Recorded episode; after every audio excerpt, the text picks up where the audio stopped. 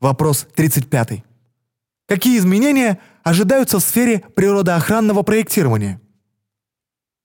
При планировке новых самодостаточных городов будут учтены все стороны жизнедеятельности и их взаимосвязи.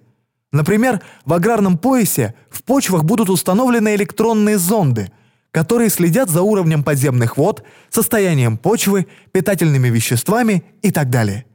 При изменении условий автоматическая система будет реагировать соответствующим образом без вмешательства людей.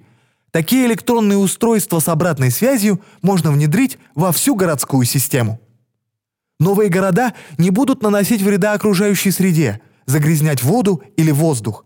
Они будут предоставлять здравоохранение, здоровое питание, развлечения, жилье, доступ к информации и образование.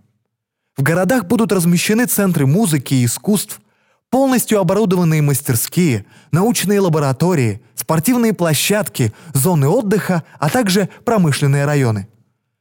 Рекреационные центры будут расположены недалеко от живых кварталов.